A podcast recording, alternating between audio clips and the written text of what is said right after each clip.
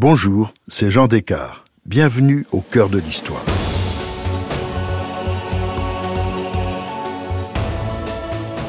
Je vous raconte l'histoire d'un amour passionné, interdit et finalement tragique, celui du tsar de Russie Alexandre II et de la belle aristocrate Katia Dolgorouki.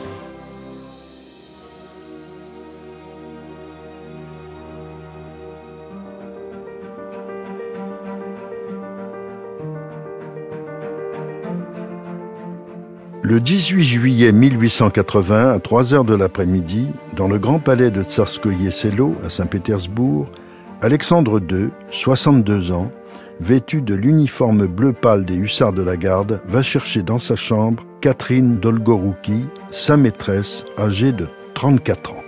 Elle porte une robe de drap beige, aucune fleur, aucun diadème, et pourtant, si le tsar vient la chercher, c'est parce que l'on va célébrer leur mariage. Ils s'aiment depuis 14 ans. Pour le tsar, c'est le plus beau cadeau qu'il puisse lui offrir.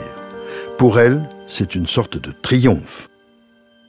Tous deux traversent le palais jusqu'à un petit salon, isolé et sans meubles. Au milieu, une simple table qui va servir d'autel.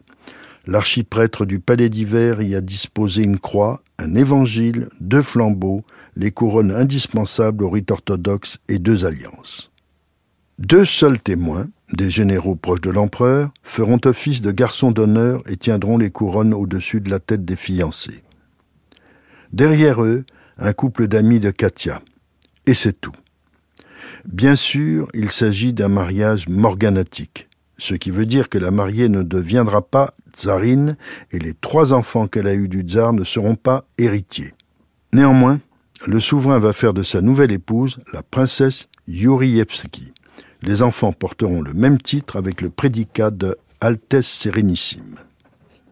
Pour les enfants du premier mariage du tsar, qui ne sont même pas au courant, c'est une véritable provocation. Pour la cour, c'est un scandale. Pour le clergé orthodoxe, c'est un sacrilège. La première épouse du tsar, Maria Alexandrovna, s'est éteinte il y a moins de deux mois, victime de la tuberculose. Si le deuil de cour de 40 jours est effectivement terminé, il est en principe impossible de se remarier moins d'un an après le décès de la légitime épouse. Mais Katia compte tellement pour le tsar, il est tellement fou d'elle, il a été si malheureux de lui imposer une vie clandestine de 14 ans, qu'il est prêt à tout pour se racheter. Quant à Katia, certes amoureuse du souverain, mais aussi ambitieuse, elle accomplit le premier acte de son rêve, épouser le tsar il ne lui reste plus qu'à se faire couronner impératrice. Mais qui sont réellement la belle Katia et cet homme de 62 ans? Et comment est-il tombé amoureux de cette jeune princesse désargentée? Alexandre II est monté sur le trône des Romanov en 1855. Son père, le tsar Nicolas Ier, ne lui laisse pas un héritage facile. Une guerre de Crimée inachevée et qui tourne au désastre pour la Russie, et un pays révolté par la poigne de fer de celui qui était surnommé le gendarme de l'Europe. Pour ne rien arranger, le traité de Paris, en 1856, met fin à la guerre de Crimée dans des conditions désagréables pour la Russie. Elle se voit privée d'accès au détroit et donc d'accès à la Méditerranée. Alexandre II se veut un tsar réformateur. Il va mettre six ans à imposer l'abolition du servage en Russie. C'est une idée généreuse et courageuse mais elle ne lui vaudra que des ennuis. L'aristocratie proteste, les paysans vont s'endetter pour acheter leurs terres. Beaucoup vont gagner les villes qui s'industrialisent, en particulier Saint-Pétersbourg. Il constitue un prolétariat misérable qui sera le terreau des idées révolutionnaires. Un mouvement nihiliste est constitué, et le tsar réformateur, qui voulait faire le bonheur de son pays, sera victime de huit attentats. En famille, le tsar a été très heureux avec sa ravissante et intelligente épouse. Elle lui a donné sept enfants, six garçons et une fille. Mais Maria Alexandrovna est de santé fragile.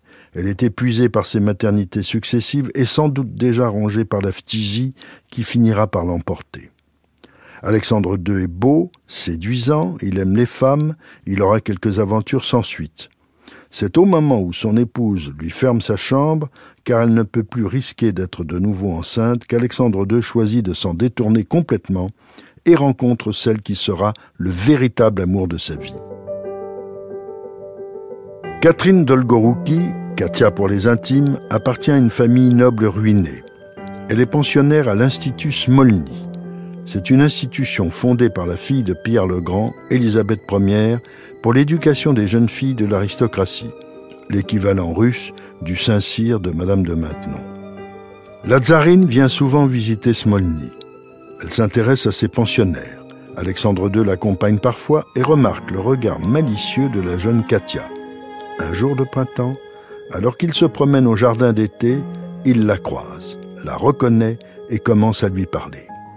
L'académicien Henri Troyat, d'origine russe, nous décrit la scène. À la fois fière et effrayée d'avoir été distinguée par Sa Majesté, elle n'a qu'une hâte, c'est de s'échapper et disparaître. Alexandre, cependant, la dévore du regard. Elle a des traits fins, un teint d'ivoire, des tresses châtains souples et soyeuses, des yeux fendus en amande et un sourire enjôleur. Tant de joliesse et de naïveté le transportent. Elle a 17 ans. Il va la revoir souvent. Il se promène dans les parcs impériaux. Alexandre lui déclare son amour, elle se refuse. Elle mettra deux ans à lui céder. C'est le 13 juillet 1866 que Katia devient la maîtresse du tsar. Ils se sont retrouvés au belvédère de Babygone, un ravissant pavillon à colonnade dominant la Baltique, dans le parc du palais de Peterhof. Il a 29 ans de plus qu'elle, mais qu'importe. C'est une révélation sensuelle réciproque que le temps n'émoussera jamais. Ils échangent une correspondance érotique, c'est le tsar qui s'exprime. N'oublie pas que toute ma vie est à toi, ange de mon âme et que le seul but de cette vie est de te voir heureuse autant qu'on peut être heureux au monde. Je me sens tout imprégné de notre délicieuse soirée d'hier et de nos ébats délirants qui nous ont fait jouir à crier. La réponse de Katia n'est pas moins inouïe puisqu'elle ose écrire Je t'aime à la folie, mon cher mari délirant, ma vie, mon tout, et cela déborde de moi. Je n'en reviens pas du bonheur de t'avoir vu hier et avoir tant joui vraiment de ces délices n'a pas de nom. Et certes, rien au monde ne peut y être comparé. Il faut noter que Katia appelle le tsar mon cher mari. Lui a-t-il promis quelque chose? Ou lui suggère-t-elle que cela pourrait arriver un jour? Le tsar remet à Katia une clé. Ainsi, elle pourra s'introduire par une petite porte du palais d'hiver jusqu'à ses appartements privés. Ils ont des rendez-vous qu'ils croient discrets, mais hélas, rien dans la vie du souverain ne peut être complètement secret. Tout Saint-Pétersbourg est au courant de cette nouvelle liaison. C'est fâcheux, car au même moment, la monnaie de la capitale russe émet une pièce d'un rouble, en or, qui célèbre les 25 ans de mariage du couple impérial. Depuis deux ans, Katia, qui a fini ses études, vit chez son frère et sa belle-sœur, le prince et la princesse Michel Dolgorouki. La princesse est inquiète des rumeurs circulant sur la liaison de Katia. Elle juge qu'il faut protéger la jeune fille. Elle l'emmène avec elle à Naples, dans sa famille. Alexandre II est désespéré. Il lui écrit tous les jours. Elle lui manque terriblement, au point qu'à l'occasion d'une visite d'État à Paris, à l'été 1867, il demande à Katia de le rejoindre. Napoléon III loge ses hôtes officiels à l'Élysée. Katia arrive de Naples et s'installe dans un hôtel du boulevard des Capucines. Elle retrouve son amant le soir à l'Élysée par une porte secrète. Alexandre II a bien besoin d'être réconforté. Certes, il est ébloui par les fastes de la fête impériale pour l'exposition universelle, mais il est sans cesse insulté et agressé par des Polonais en exil. Même les Français s'en mêlent. Au passage du cortège du tsar, le républicain Charles Floquet lui lance Vive la Pologne, monsieur Pire, un Polonais tire sur le tsar devant la grande cascade au bois de Boulogne, le manquant de peu. Alexandre II est furieux et il faudra tout le charme et la persuasion de l'impératrice Eugénie pour qu'il n'abrège pas son séjour.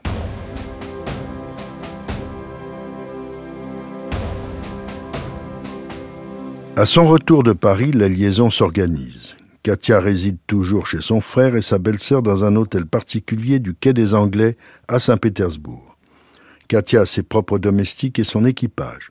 Au palais d'hiver, le tsar met à sa disposition l'ancien cabinet de travail de son père, Nicolas Ier.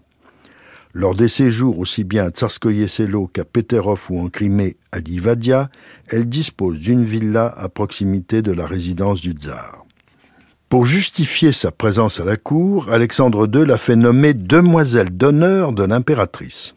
Celle-ci avale résignée cette nouvelle couleuvre. Mais Katia profite peu de cette fonction. On ne la voit pas dans la voiture officielle de la tsarine. Elle tient par-dessus tout au moment d'intimité qu'elle partage avec le tsar. Lors de ses voyages à l'étranger, elle l'accompagne. À Ems, en Rhénanie, en juin 1870, lors de la rencontre d'Alexandre II avec le roi de Prusse Guillaume Ier, elle dispose d'une petite villa. Le 3 avril 1872, au Palais d'Hiver, Katia accouche de son premier enfant avec Alexandre II, le petit Georges. Pour éviter un scandale, le bébé est placé dans une maison surveillée par la police secrète. Une nourrice russe et une gouvernante française prennent soin de lui. En 1873, c'est la naissance d'une fille, Olga. En 1876, un nouveau fils, Boris, vient au monde, mais il meurt très vite. En 1877, le tsar engage une guerre contre l'Empire ottoman. La campagne est rude mais victorieuse. La paix de San Stefano, en 1878, est très avantageuse pour la Russie. Mais le congrès de Berlin réduit considérablement ses dispositions. Le tsar est déçu, amer, et comme toujours, c'est auprès de Katia qu'il trouve du réconfort. Il prend alors une décision provocante il installe sa seconde famille au deuxième étage du palais d'hiver, juste au-dessus de ses propres appartements. La tsarine, épuisée et malade, subit l'affront. Elle se confie à son amie, la comtesse Alexandrine Tolstoï. Je peux pardonner les offenses qu'on fait à la souveraine. Je ne peux prendre sur moi de pardonner les tortures qu'on inflige à l'épouse. En imposant la présence de sa favorite au palais, Alexandre II satisfait certes son désir d'intimité avec Katia, mais il dresse toute la cour contre elle. Bien que Katia se montre discrète, elle est en contact avec la domesticité impériale, femme de chambre, valet, cuisinier, cocher, intendant et même avec quelques dignitaires. Certains courtisans s'adressent à elle pour qu'elle use de son influence auprès du tsar en leur faveur on cherche son appui dans une entreprise commerciale. Mais même ceux qui la sollicitent la condamnent. Le tsar vieillit, il est fatigué, amaigri et voûté. Et pourtant, il est heureux. Katia, le 9 septembre 1878, donne naissance à leur quatrième enfant, une petite Catherine, qui le comble de bonheur. Joie intime d'un côté, désapprobation générale de l'autre, la double vie du tsar est très mal perçue, particulièrement par l'héritier, le tsarevitch, futur Alexandre III. Cependant, les nihilistes sont de plus en plus audacieux.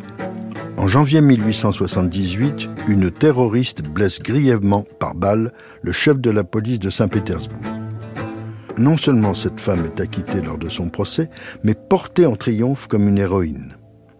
Le 2 avril 1879, un homme tire à cinq reprises sur le tsar place de l'état-major. Alexandre II ne doit son salut qu'à sa fuite en courant. Il passe ses vacances avec Katia en Crimée. À leur retour à Moscou le 19 novembre, le train impérial échappe de peu à une bombe.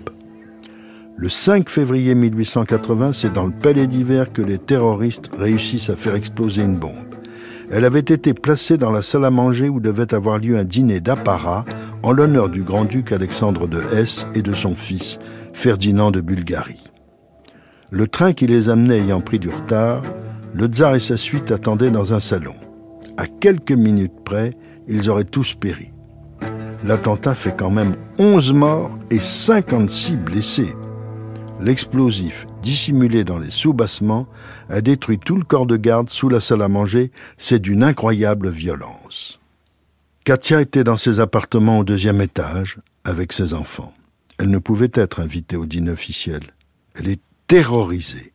Les ennemis du tsar prennent de plus en plus de risques. Ils veulent le tuer.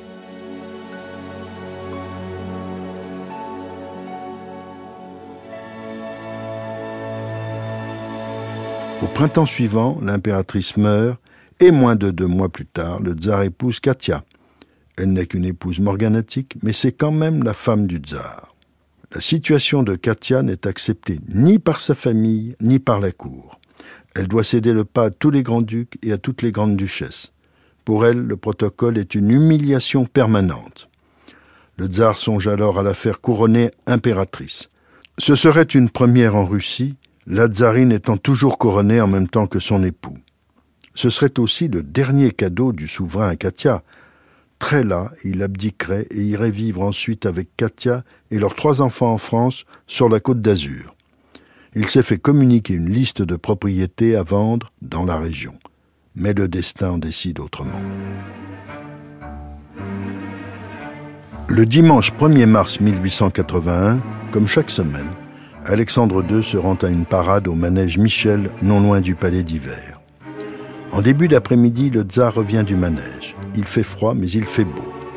Alors que le cortège longe le canal Catherine, perpendiculaire à la perspective Nievski, quelqu'un jette une bombe qui tue deux cosaques de l'escorte et un jeune pâtissier qui allait livrer des gâteaux. Indemne, le tsar sort de son coupé, le lanceur de bombes a été interpellé. Quelques secondes plus tard, un complice jette une seconde bombe, cette fois-ci en direction du tsar debout. C'est un carnage. Son pied gauche a été arraché par l'explosion, il est atteint au visage et gît dans un bain de sang. On le ramène rapidement au palais d'hiver Katia se jette sur son corps déchiqueté, le couvre de baisers en criant ⁇ Sacha Sacha !⁇ 15h35, Alexandre II expire, entouré de toute sa famille. Son successeur Alexandre III est accompagné du nouvel héritier, le futur Nicolas II, horrifié par la vision de son grand-père martyrisé. Il n'oubliera jamais, son père non plus. Voilà où conduisent les réformes les deux prochains tsars refuseront d'en faire. Quant à Katia, son rêve est brisé. Alexandre II l'a financièrement mise à l'abri. Elle part seule, avec ses trois enfants, s'installer à Nice. Elle y mourra en 1922, âgée de 75 ans. À ce moment-là, l'empire des Romanov n'existe plus et il n'y a plus de tsar en Russie. Si cette plongée au cœur de l'histoire de la Russie impériale vous a plu, N'hésitez pas à en parler autour de vous et à me laisser vos commentaires sur le groupe Facebook de l'émission. Je vous dis à bientôt pour un nouvel épisode de Au cœur de l'histoire. Au cœur de l'histoire est une production Europe Studio. Ce podcast est écrit et présenté par Jean Descartes. Il a été réalisé par Guillaume Vassou. Pour ne rater aucun épisode, abonnez-vous sur Apple Podcast ou vos plateformes habituelles d'écoute.